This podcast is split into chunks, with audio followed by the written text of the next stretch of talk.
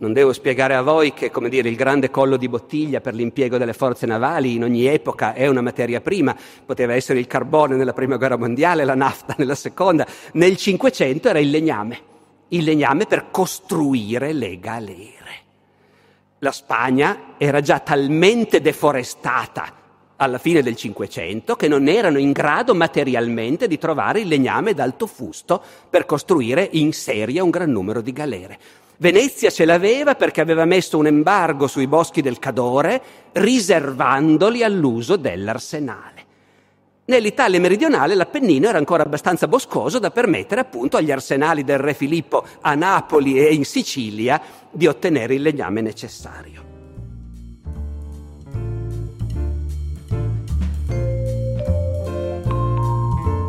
Buongiorno, buonasera, bentornate e bentornati ad una nuova puntata del podcast Alessandro Barbero. La storia come non l'avete mai sentita. La raccolta indipendente e senza scopo di lucro delle lezioni e conferenze del professor Barbero. Oggi ascoltiamo una puntata Barbero Riserva. Alla giornata di studio organizzata dalla Marina Militare Italiana, in collaborazione con la rivista Limes a Livorno il 12 marzo 2021, il professor Barbero tiene una lezione a tema Italia, paese marittimo. Buon ascolto!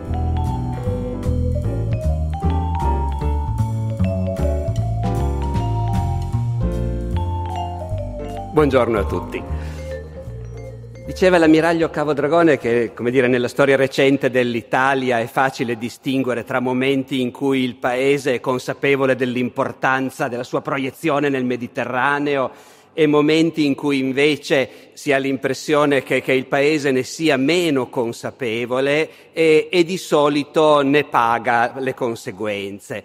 Eh, in realtà mentre lo ascoltavo mi sono reso conto che questo è l'asse che io, senza consultarmi con lui, ho dato a questa intera relazione, che prenderà le cose molto più alla lontana, naturalmente, ma confermerà, credo, che l'intera storia del nostro paese, da ben prima dell'unità, io penso al nostro paese come, come dire, un territorio che ha sempre avuto una sua unità, una sua identità, che è stato abitato da popoli diversi che progressivamente sono diventati il nostro popolo, ma in realtà fin dai tempi più remoti la storia d'Italia veramente si può dividere tra fasi in cui il paese è vissuto dentro un mare che non dominava, che non controllava e da cui venivano essenzialmente pericoli, e fasi secolari in cui invece il nostro paese si è affermato come dominatore del Mediterraneo, in termini sia militari sia economici.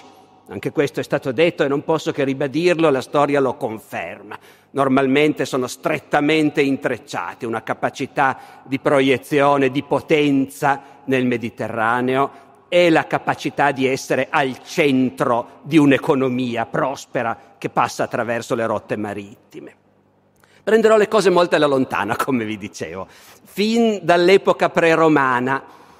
Perché? Perché nell'epoca preromana, nel primo millennio avanti Cristo, la penisola italica naturalmente è abitata da tante popolazioni, eh, alcune civilissime come gli Etruschi, altre più primitive. Eh, gli Etruschi in qualche misura per mare andavano, però nell'insieme, prima che si affermi la potenza di Roma, L'Italia, e specialmente l'Italia meridionale, è abitata da popolazioni che per mare non vanno granché. In quei secoli, in quei secoli il Mediterraneo è dominato da altri popoli, che non a caso sono popoli di, com- di navigatori, di commercianti, ma anche in grado di proiettare una potenza militare. E in quei secoli l'Italia è terra di conquista. Noi di solito a scuola studiamo con altri termini, la colonizzazione greca, la colonizzazione fenicia. E per carità, la colonizzazione greca ci ha lasciato, come dire, uno degli strati importanti della nostra civiltà e noi ne siamo orgogliosi, però visto con gli occhi degli abitanti dell'Italia di allora, degli autoctoni voglio dire, quella è stata una epoca, una lunga epoca, durante la quale per secoli sbarcavano stranieri e occupavano le coste e fondavano città e si impiantavano in un paese che non era il loro. Questo per secoli, perché comincia già dall'ottavo secolo la colonizzazione greca, come anche quella fenicia. La colonizzazione greca comincia, comincia in realtà, quanto sembra di aver capito, con, con, l'impianto di una base commerciale inizialmente, l'isola di Pitecussa davanti a Ischia, cioè a Ischia voglio dire, scusate, è la base di Pitecussa nell'isola di Ischia che è un emporio commerciale internazionale, ci sono mercanti greci, mercanti fenici, etruschi, poi però i greci sbarcano sulla costa, fondano Cuma e poi continuano, fondano città loro sulla costa della Campania, Partenope naturalmente. E fondano città loro in Sicilia, Messina, Siracusa, in Calabria, Crotone, eh, Taranto, ecco. E, e queste, queste, questi sono paesi che loro hanno conquistato, ricacciando all'interno le popolazioni locali. La leggenda della fondazione di Reggio Calabria dice che i colonizzatori prima di partire vanno, vanno a consultare l'oracolo di Delfi e l'oracolo di Delfi gli dice il Dio ti concede la terra Ausonia. Ausonia era uno dei nomi che i greci davano alla penisola italica. Il Dio ti concede quella terra. E le popolazioni locali non contano, vengono appunto ricacciate nell'interno. E, e, noi pensiamo di solito alla Magna Grecia, ma non dimentichiamo che i greci poi si spingono nell'Adriatico. Sono i greci che fondano Ancona, che rimarrà per secoli una città greca, fino alla tarda Repubblica Romana. I greci fondano Adria, eh, colonizzano Lissa, per citare un nome fatale, insomma. Ecco, eh, quindi diciamo le, le migliaia di chilometri delle nostre coste sono in mano a una popolazione che in realtà viene dall'esterno e contemporaneamente nel Mediterraneo occidentale succede la stessa cosa con la colonizzazione fenicia, eh, che arriva in Sardegna. Ecco, le popolazioni nuragiche della Sardegna per mare andavano, ma poi i fenici sono enormemente più potenti. Per cui le città fenicie della Sardegna, Nora, Cagliari, in origine erano basi navali già degli autoctoni, ma poi di fatto vengono occupate e dominate dai fenici. E così pure come i fenici sbarcano in quelle zone di Sicilia non ancora colonizzate dai greci, fondano Palermo. Inizialmente è più mercantile la colonizzazione fenicia, poi quando a un certo punto nel mondo fenicio e nel Mediterraneo si impone Cartagine, Cartagine si propone invece la creazione di un impero anche militare ed è il momento in cui cominciano gli scontri, per esempio, con i greci in Sicilia. Ora, in tutto questo panorama le popolazioni italiche autoctone sono del tutto assenti, fino a quando nel III secolo a.C. Roma non decide di darsi appunto anche una capacità marittima. Roma nel III secolo esce dalle guerre contro Pirro, ce le ricordiamo tutte dai tempi della scuola riflettete un attimo, le guerre contro Pirro vogliono dire che questo sovrano ellenistico che governava dall'altra parte dell'Adriatico è stato in grado più volte di sbarcare in Italia interi eserciti con i loro elefanti senza che nessuno potesse impedirglielo. Ecco, quell'esperienza ha sicuramente contribuito a far maturare nelle classi dirigenti romane la consapevolezza che era necessario occuparsi anche del mare. Dopodiché la decisione finale viene nel momento in cui, occupata la Magna Grecia continentale, i romani mettono gli occhi sulla Sicilia, greca e cartaginese, appunto. Per poter conquistare la Sicilia bisogna disporre di una potenza navale. E qui c'è tutta la fase appunto della creazione rapidissima di una forza navale.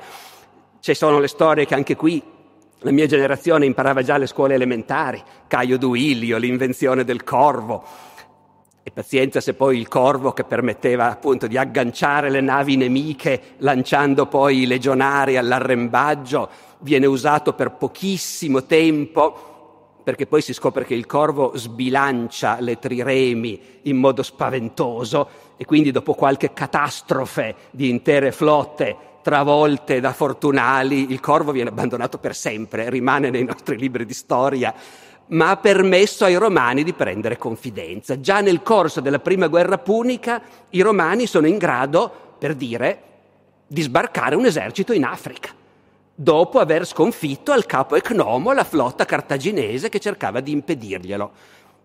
E pazienza se quell'esercito è quello di Attilio Regolo e quindi andrà poi a finire male. eh, i romani sono in grado di isolare la Sicilia impedendo ai cartaginesi di vettovagliare le loro forze in Sicilia e costringendole alla resa. Ecco. Quindi Roma a questo punto esce da, già dalla prima guerra punica, avendo conquistato la Sardegna, la Corsica e poco dopo la Sicilia, trasformata in grande potenza navale. E ben inteso, anche allora, la decisione di creare e mantenere una flotta è una decisione politica difficilissima perché i costi sono immensi. I costi economici e umani, ovviamente anche i governi di allora dovevano tenerne conto, e i costi sono giganteschi, molto maggiori rispetto a quelli di un esercito terrestre all'epoca. E tuttavia Roma fa questa scelta.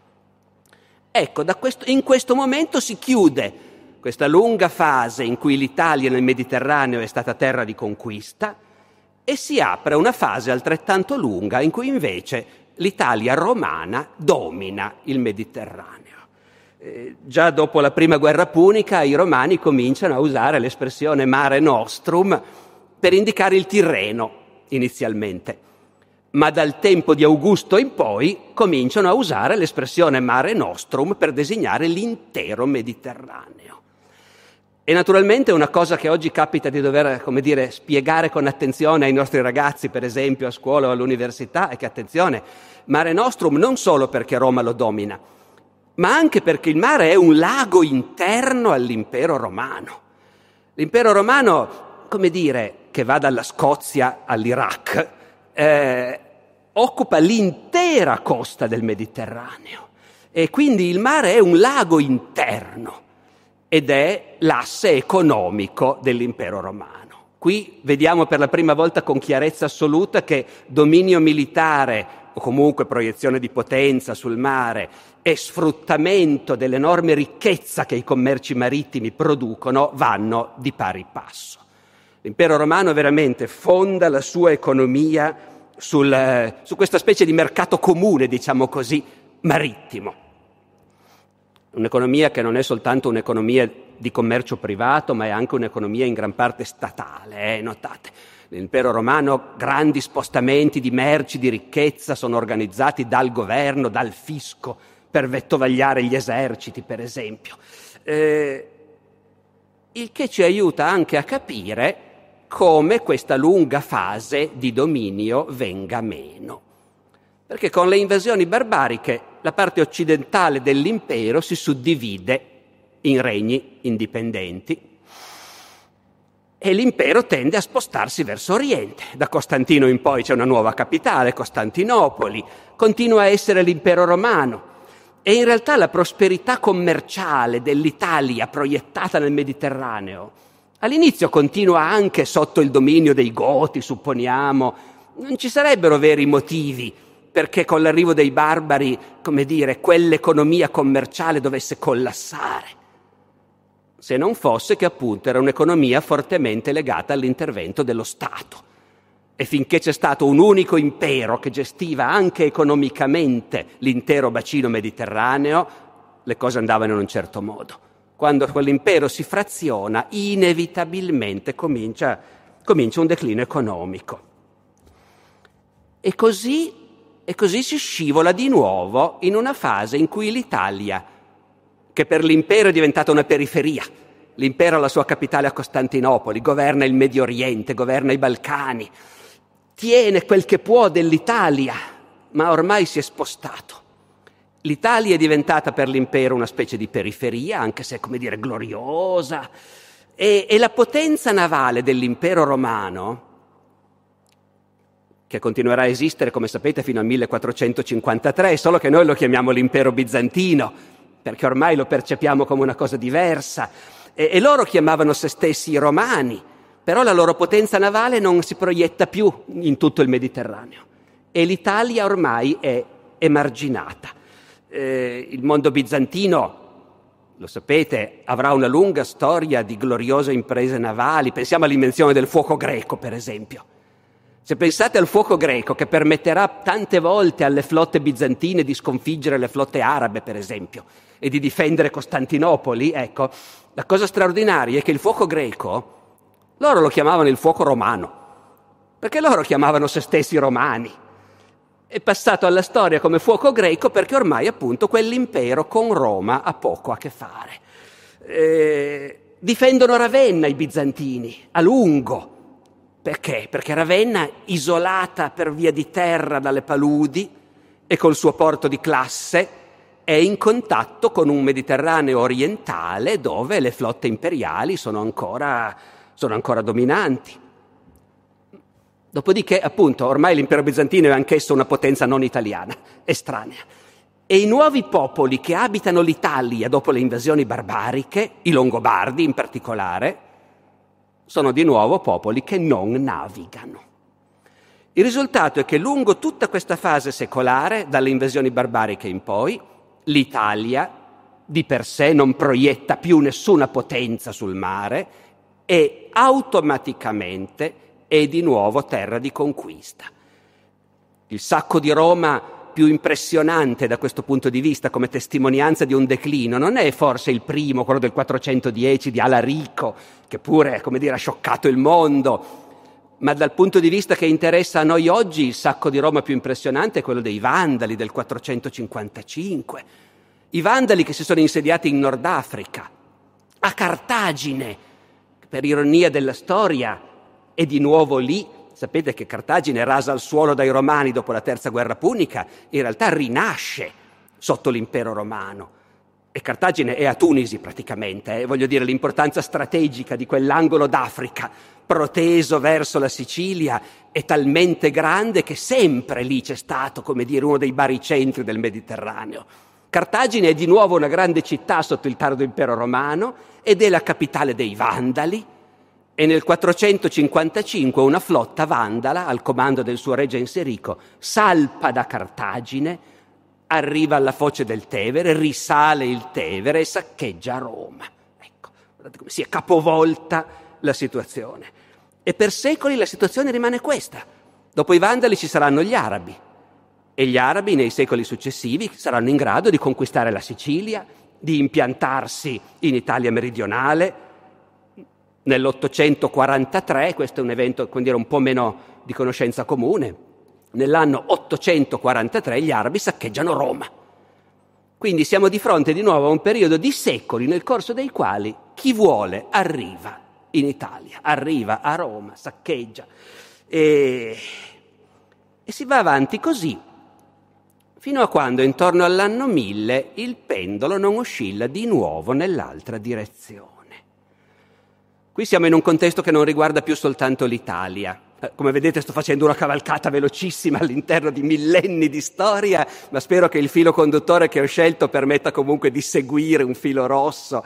Intorno all'anno 1000 l'intera Europa è in crescita. Da Carlo Magno in poi possiamo dire si è conclusa la fase delle invasioni barbariche e delle grandi epidemie che le hanno accompagnate. L'Europa ricomincia a crescere. Tutta l'Europa, eh? la Francia, la Germania, le isole britanniche, tutta l'Europa è in grande crescita, per secoli. Il basso medioevo è un'epoca di straordinaria crescita culturale, economica e così via. E questa crescita di tutta l'Europa avvantaggia però in modo particolare il paese che, come loro si accorgono di nuovo in quel momento, è il ponte dell'Europa verso, verso Africa, verso il Medio Oriente e verso il lontano Oriente, naturalmente. Ecco, L'Italia in quei secoli, dopo il mille, diventa, come dire, la porta d'Europa e diventa il paese più ricco del mondo, del loro mondo. Questi secoli, fino, fino al 300, al 400, fino al Rinascimento, sono i secoli in cui veramente, come dire, la posizione strategica, cruciale dell'Italia nel Mediterraneo gioca forse ancora più che al tempo dell'impero romano, veramente, perché stavolta non c'è un impero dietro. C'è un'Italia divisa, città indipendenti e tuttavia la forza data alla penisola italiana dalla sua posizione geografica in quel momento è sufficiente a fare appunto di nuovo dell'Italia un paese dominante nel Mediterraneo. Non più per azione di un impero centralizzato, ma per azione di una serie di città-stato, appunto quelle di cui abbiamo gli stemmi sulla, sulla vostra bandiera, insomma, Amalfi e poi soprattutto Pisa, Genova, Venezia. Si crea tutta una nuova geografia commerciale. Voi capite, i terminali della via della seta, della via delle spezie, che arriva dall'estremo oriente, ebbene quei terminali sono Alessandria d'Egitto, Costantinopoli, Tripoli di Siria e lì, lì incontrano le basi commerciali delle città marinare italiane che trasportano queste ricchezze in Italia e poi da lì si aprono nuove rotte anche terrestri che per secoli saranno cruciali, la strada da Genova ai Paesi Bassi che per secoli sarà sfruttata poi anche dall'impero spagnolo per alimentare i suoi possedimenti in Nord Europa, la strada del Brennero da Venezia alla Germania. Ecco. Quindi è un intero sistema di strade terrestri e di vie marittime che collega l'Europa con l'estremo oriente, il Mediterraneo è al centro di tutto e nel Mediterraneo sono le flotte delle città italiane che gestiscono questi commerci. E fra l'altro è interessante vedere che è proprio in quel contesto, nel contesto di questi italiani all'estero, diciamo così, questi italiani che provengono da città che nella madrepatria sono nemiche, ma quando sono all'estero in realtà riconoscono un'identità comune, è suggestivo scoprire che è proprio in quel contesto che viene usata per la prima volta nel Trecento da Boccaccio la parola gli italiani per indicare questa identità comune. Perché c'è una novella del Boccaccio che racconta di una donna genovese che per varie peripezie deve travestirsi da uomo e finisce al servizio del sultano in Siria e viene messa a controllare i mercanti forestieri a San Giovanni d'Acri e il Boccaccio dice che questa, questo finto uomo eh, frequentava questi mercanti, molti mercatanti siciliani e pisani e genovesi e veneziani e altri italiani e li frequentava volentieri per rimembranza della contrada sua. Ecco, è la prima volta che nella nostra letteratura si dice siciliani, genovesi, veneziani sono tutti italiani e si sentono a casa fra loro. Ma naturalmente anche in questo caso, anche nell'epoca delle repubbliche marinare, poten- dire, gli enormi profitti commerciali si accompagnano a una proiezione di potenza, a una proiezione militare, aggressiva, collegata con le crociate naturalmente. Le crociate hanno permesso, come dire, un primo... Oggi poi noi abbiamo ovviamente valutazioni etiche e morali diverse, ma un primo esperimento di colonizzazione in Medio Oriente. Di fatto per due secoli l'Europa cristiana ha mantenuto il controllo su una parte del Medio Oriente e all'inizio ci sono andati a piedi. I crociati della prima crociata sono andati a piedi a Gerusalemme, attraverso i Balcani, l'impero bizantino. Ma già durante l'assedio di Gerusalemme nel 1099, a un certo punto, approda lì una squadra di galere genovesi, portando materiale d'assedio, conoscenze tecniche e così via. A partire da quel momento il mantenimento dei collegamenti con l'oltremare, come lo chiamavano loro, con il regno di Gerusalemme, diventa uno dei grandi affari delle, delle repubbliche marinare. Così come le repubbliche marinare si dedicano a liberare il mare dalla pirateria avversaria. Ovviamente intendiamoci, pirati gli uni, pirati gli altri questione di punti di vista. Dal punto di vista dei nostri, i saraceni erano i pirati saraceni e dal punto di vista degli arabi, i nostri erano i pirati infedeli, su questo non ci sono dubbi. Dopodiché è impressionante vedere come già all'indomani della prima crociata, 1115, Pisa manda una flotta, una flotta alla conquista delle Baleari, perché le Baleari sono covo di pirati dal loro punto di vista, e Pisa con insistenza prepara questa impresa e alla fine sbarca, occupa Maiorca, occupa le Baleari. Poi non le tengono a lungo, va detto, eh? ma già aver concepito questa impresa dimostra, come dire, appunto, una proiezione mediterranea estremamente lucida. Il, eh, il collegamento con la vicenda delle crociate permetterà invece a Venezia di sviluppare il suo dominio verso il Mediterraneo orientale, verso l'impero bizantino, la cui economia statalista, ereditata dal tardo impero romano, non regge alla concorrenza dei mercanti veneziani. Di fatto Venezia si impadronisce di tutti i commerci nell'impero bizantino, soppiantando i mercanti locali. e quando ce n'è bisogno usa la forza. Mi fermo un istante su un episodio estremamente rivelatore, la quarta crociata. Siamo nei primi anni del 1200. Innocenzo III ha bandito una crociata. Sono essenzialmente baroni francesi, quelli che si impegnano a partire. Non sono più i tempi in cui si andava a Gerusalemme a piedi. Adesso è evidente a tutti che ci andiamo per mare grazie alle flotte delle città italiane. I baroni crociati intavolano un negoziato con Venezia per stabilire i costi del trasporto di un esercito in Terra Santa. Ormai siamo di fronte a un mondo con un'economia e anche con un pensiero strategico che stanno diventando sempre più sofisticati. Le crociate vengono preparate con anni di anticipo. Si stabilisce un quantitativo, 4.500 cavalieri, i veneziani calcolano quante navi ci vogliono per portarli e fissano il prezzo del biglietto. Dopodiché, quando i crociati affluiscono effettivamente a Venezia, ci si accorge che sono stati ottimisti, ne arrivano molti meno del previsto e quindi raccolgono meno denaro del previsto, ma i veneziani hanno ormai allestito la flotta e quindi non sono disposti a fare uno sconto.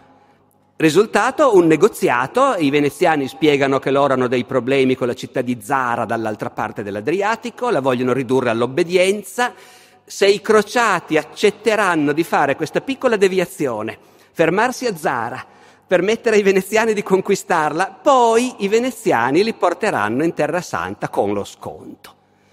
In realtà va poi a finire in tutt'altro modo perché una volta a Oriente vengono coinvolti nelle beghe interne dell'impero bizantino e i veneziani ci giocano perché a quel punto hanno interesse a impadronirsi anche proprio del potere a Costantinopoli e i crociati, come dire, sedotti dai veneziani, finiranno per conquistare Costantinopoli, anziché andare a Gerusalemme. Questo per dire di come appunto l'intreccio di interesse economico e di capacità di proiezione militare per secoli fa delle città italiane effettivamente i dominatori del Mediterraneo. Questo ha anche dei riflessi negativi, naturalmente, eh, perché questa che, che oggi magari con un po' di anacronismo ci divertiamo a chiamare questa prima globalizzazione, con Marco Polo che va in Cina, con le basi navali genovesi che si spingono nel Mar Nero, ha anche i suoi risvolti negativi. La grande peste del 1348 nasce proprio dal fatto che ormai questo mondo è tutto percorso da contatti umani e quindi è proprio una galera genovese che arriva dal Mar Nero, da Caffa, e, e che approda a Messina, eh, che, porta, che porta la peste. Tra l'altro questo ruolo di Messina come una delle prime porte sull'Oriente durerà per secoli. Eh, sapete che una delle ultimissime epidemie di peste in Europa, in pieno Settecento, 1743, è, è la peste di Messina, proprio perché comunque quello è uno degli approdi naturali Ora, l'epoca delle repubbliche marinare e in generale della grandezza dell'Italia tardo medievale, da un punto di vista politico, si conclude bruscamente alla fine del Quattrocento con le guerre d'Italia, quando cioè francesi e spagnoli intervengono in forze nella penisola e, e, come sapete di fatto si rivelano troppo forti perché i piccoli stati italiani disuniti siano in grado di resistere. Anche questi sono vecchi ricordi di scuola, la calata di Carlo VIII nel 1494, quando di colpo gli stati italiani, che sono i più ricchi e progrediti del loro mondo, scoprono che in termini puramente di potenza militare terrestre non hanno le risorse per resistere a un grande regno come quello francese o come quello spagnolo che subito interviene. Le guerre d'Italia dei primi decenni del Cinquecento da un punto di vista politico segnano l'inizio appunto del declino di un'Italia che per un altro verso è in pieno rinascimento naturalmente. Sono gli anni di Raffaello, di Michelangelo, del massimo splendore artistico e culturale dell'Italia e le città marittime italiane continuano ad essere fortissime. Non Pisa, che è stata divorata da Firenze, ma, ma, Genova e Venezia continuano anche nel Rinascimento, nel Cinquecento, nel Seicento a essere grandi potenze commerciali e anche militari a loro modo. Ma di fatto gran parte dell'Italia invece è caduta sotto dominazione straniera. sotto dominio spagnolo, perché alla fine sono gli spagnoli che vincono le guerre d'Italia. Nel Cinquecento la Spagna possiede il Regno di Napoli, il Regno di Sicilia, Milano. Dopodiché l'Italia Ecco, in questa fase, diciamo, il pendolo sta oscillando di nuovo, sta tornando verso una fase di declino della capacità dell'Italia di proiettarsi nel Mediterraneo, ma inizialmente c'è solo una mezza oscillazione, quello che voglio dire è che c'è ormai meno autonomia politica, ma le risorse militari e umane dell'Italia continuano a essere fondamentali. La Spagna non, non avrebbe la potenza che ha nel Mediterraneo se nella Spagna non fosse in realtà integrata mezza Italia. E lo si vede benissimo, vi faccio un esempio con una vicenda che personalmente conosco bene, la battaglia di Lepanto del 1571, celeberrima battaglia, più importante forse sul piano propagandistico che non per gli effetti concreti che ha avuto sul momento, ma di fatto rimasta poi nella memoria collettiva dei paesi cattolici come appunto grandissima vittoria. Ecco, una vittoria ottenuta dai veneziani insieme con gli spagnoli.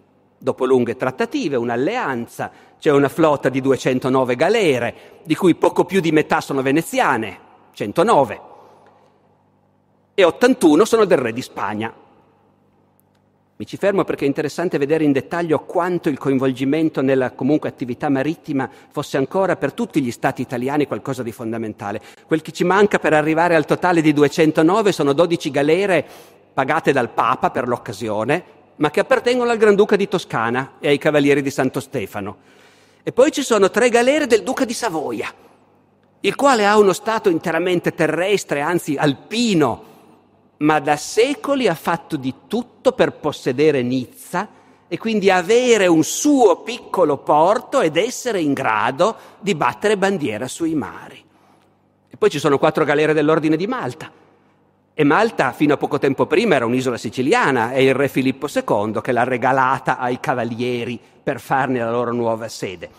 Ma la cosa più interessante, e il motivo per cui vi infliggo tutti questi numeri, è che delle 81 galere del re di Spagna, che fanno quindi un po' meno di metà della flotta cristiana vittoriosa a Lepanto, di queste 81 galere, solo 14 vengono dalla Spagna.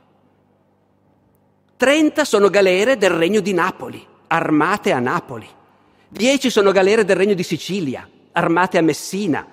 27 sono galere di armatori genovesi, che le posseggono privatamente e le mettono a disposizione a un prezzo salatissimo del re di Spagna. In altre parole, il re di Spagna, se non avesse i regni di Napoli e di Sicilia e la strettissima alleanza della Repubblica di Genova, non avrebbe una flotta. E non avrebbe una flotta perché? Perché la Spagna non ha arsenali, l'Italia ha grandiosi arsenali, quello di Venezia naturalmente, che ben conoscete, ma anche quello di Genova all'epoca, quello di Napoli, quello di Messina, con tutto dire, il know-how che è collegato a questo, con le maestranze capaci di lavorare, i capimastri, i marangoni. E tutto questo in Spagna non c'è. Loro hanno un piccolo arsenale a Barcellona, un piccolissimo arsenale a Cartagena, ma in grado di fabbricare qualche galera con grande fatica e non hanno le risorse di materia prima. Non devo spiegare a voi che, come dire, il grande collo di bottiglia per l'impiego delle forze navali in ogni epoca è una materia prima. Poteva essere il carbone nella prima guerra mondiale, la nafta nella seconda. Nel Cinquecento era il legname, il legname per costruire le galere la Spagna era già talmente deforestata alla fine del Cinquecento che non erano in grado materialmente di trovare il legname d'alto fusto per costruire in serie un gran numero di galere. Venezia ce l'aveva perché aveva messo un embargo sui boschi del Cadore, riservandoli all'uso dell'arsenale. Nell'Italia meridionale l'Appennino era ancora abbastanza boscoso da permettere appunto agli arsenali del re Filippo a Napoli e in Sicilia di ottenere il legname necessario.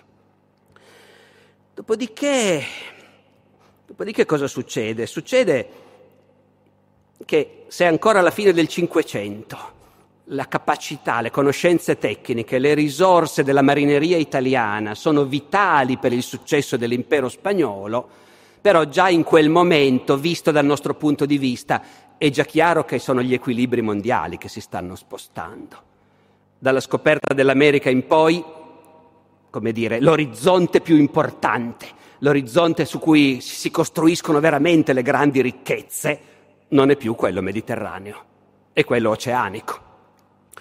E, e non solo con la scoperta dell'America, anche naturalmente con la circumnavigazione portoghese dell'Africa, quindi l'apertura di nuove rotte verso l'Oriente che bypassano il Mediterraneo. Nel 600 e nel 700 questa cosa è ormai di totale evidenza. Le grandi potenze mondiali ormai sono quelle affacciate sull'Atlantico. La Spagna, che poi in realtà non riesce a sfruttare questa grande occasione, ma che per un secolo è il paese più potente del mondo. La Spagna, il Portogallo e poi naturalmente l'Olanda, l'Inghilterra, che nel 600 e nel 700 si costruiscono immensi imperi coloniali, mentre nessuna potenza italiana è in grado di avere la minima proiezione, perché noi, come dire, siamo prigionieri dentro il Mediterraneo, in un momento in cui il Mediterraneo è diventato, come dire, un luogo meno importante. Lo stesso destino lo avrà l'impero ottomano, per esempio, che nel Cinquecento appare come superpotenza mondiale, ma anche loro sono chiusi nel Mediterraneo. Sì, hanno qualche accesso al Mar Rosso volendo, ma di fatto sono una potenza mediterranea destinata a declinare. E il risultato, entriamo diciamo nella fase finale su cui mi fermerò perché non arriverò fino ai tempi diciamo dell'unità d'Italia e men che mai oltre, mi fermerò prima. Mi fermerò appunto a un'oscillazione negativa del pendolo. Alla fine del Settecento benché l'Italia continui a essere un paese di piccolo cabotaggio marittimo, di, commer- di, piccoli commerci e così via, però di fatto l'Italia è diventata un paese secondario e arretrato rispetto a grandi potenze come l'Inghilterra. E la cosa veramente impressionante è vedere come l'Inghilterra, con la sua potenza oceanica, di fatto poi domina facilmente anche il Mediterraneo. Punto cruciale, il momento cruciale direi che è quando all'inizio del Settecento, durante la guerra di successione spagnola, gli inglesi prendono Gibilterra. Che poi gli spagnoli più volte nel Settecento, aiutati dai francesi, cercheranno di riprendere. Ci saranno epici assedi di Gibilterra, ma non la riprenderanno mai. Basta avere Gibilterra agli inglesi per essere in grado di proiettare nel Mediterraneo una potenza navale che nessun paese mediterraneo, meno che mai i paesi italiani, è in grado di controbilanciare.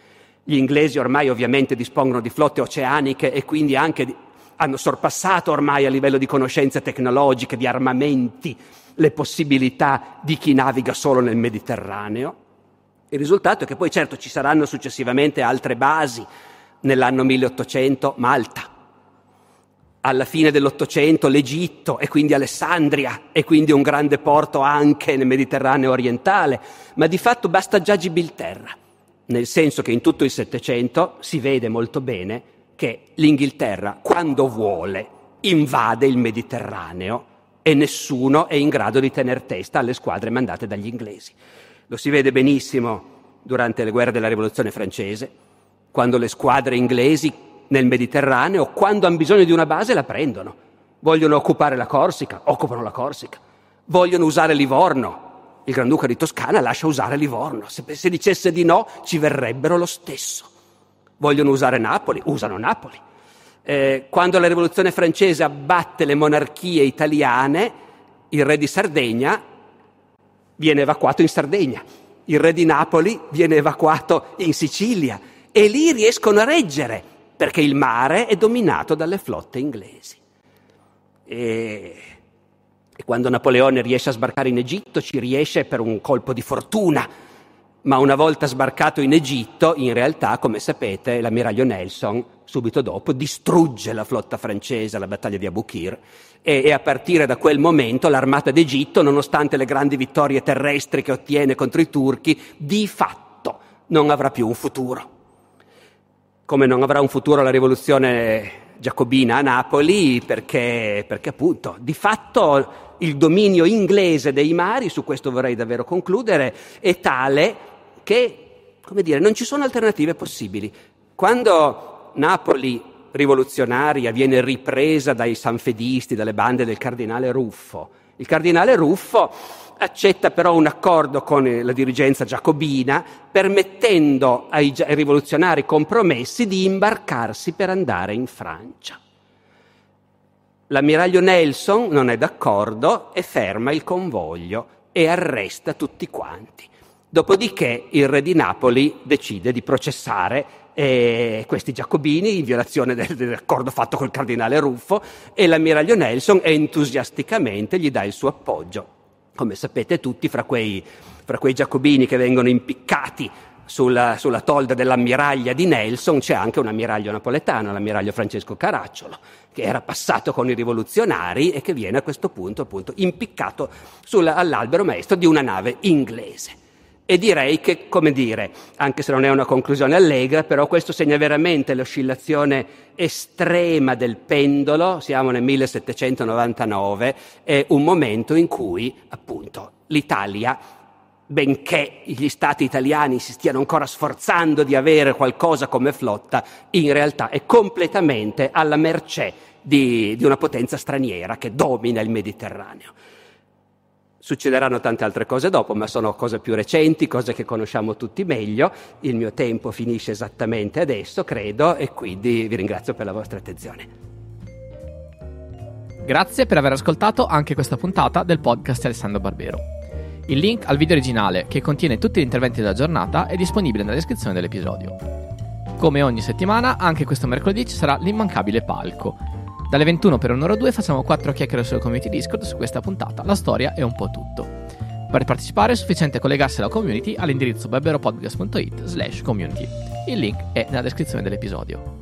La musica è, come sempre, il Judge Shuffle di Kevin MacLeod in Competech.com, pubblicato con licenza Creative Commons CC BY 4.0. Ci sentiamo la settimana prossima con una nuova puntata del podcast Alessandro Barbero.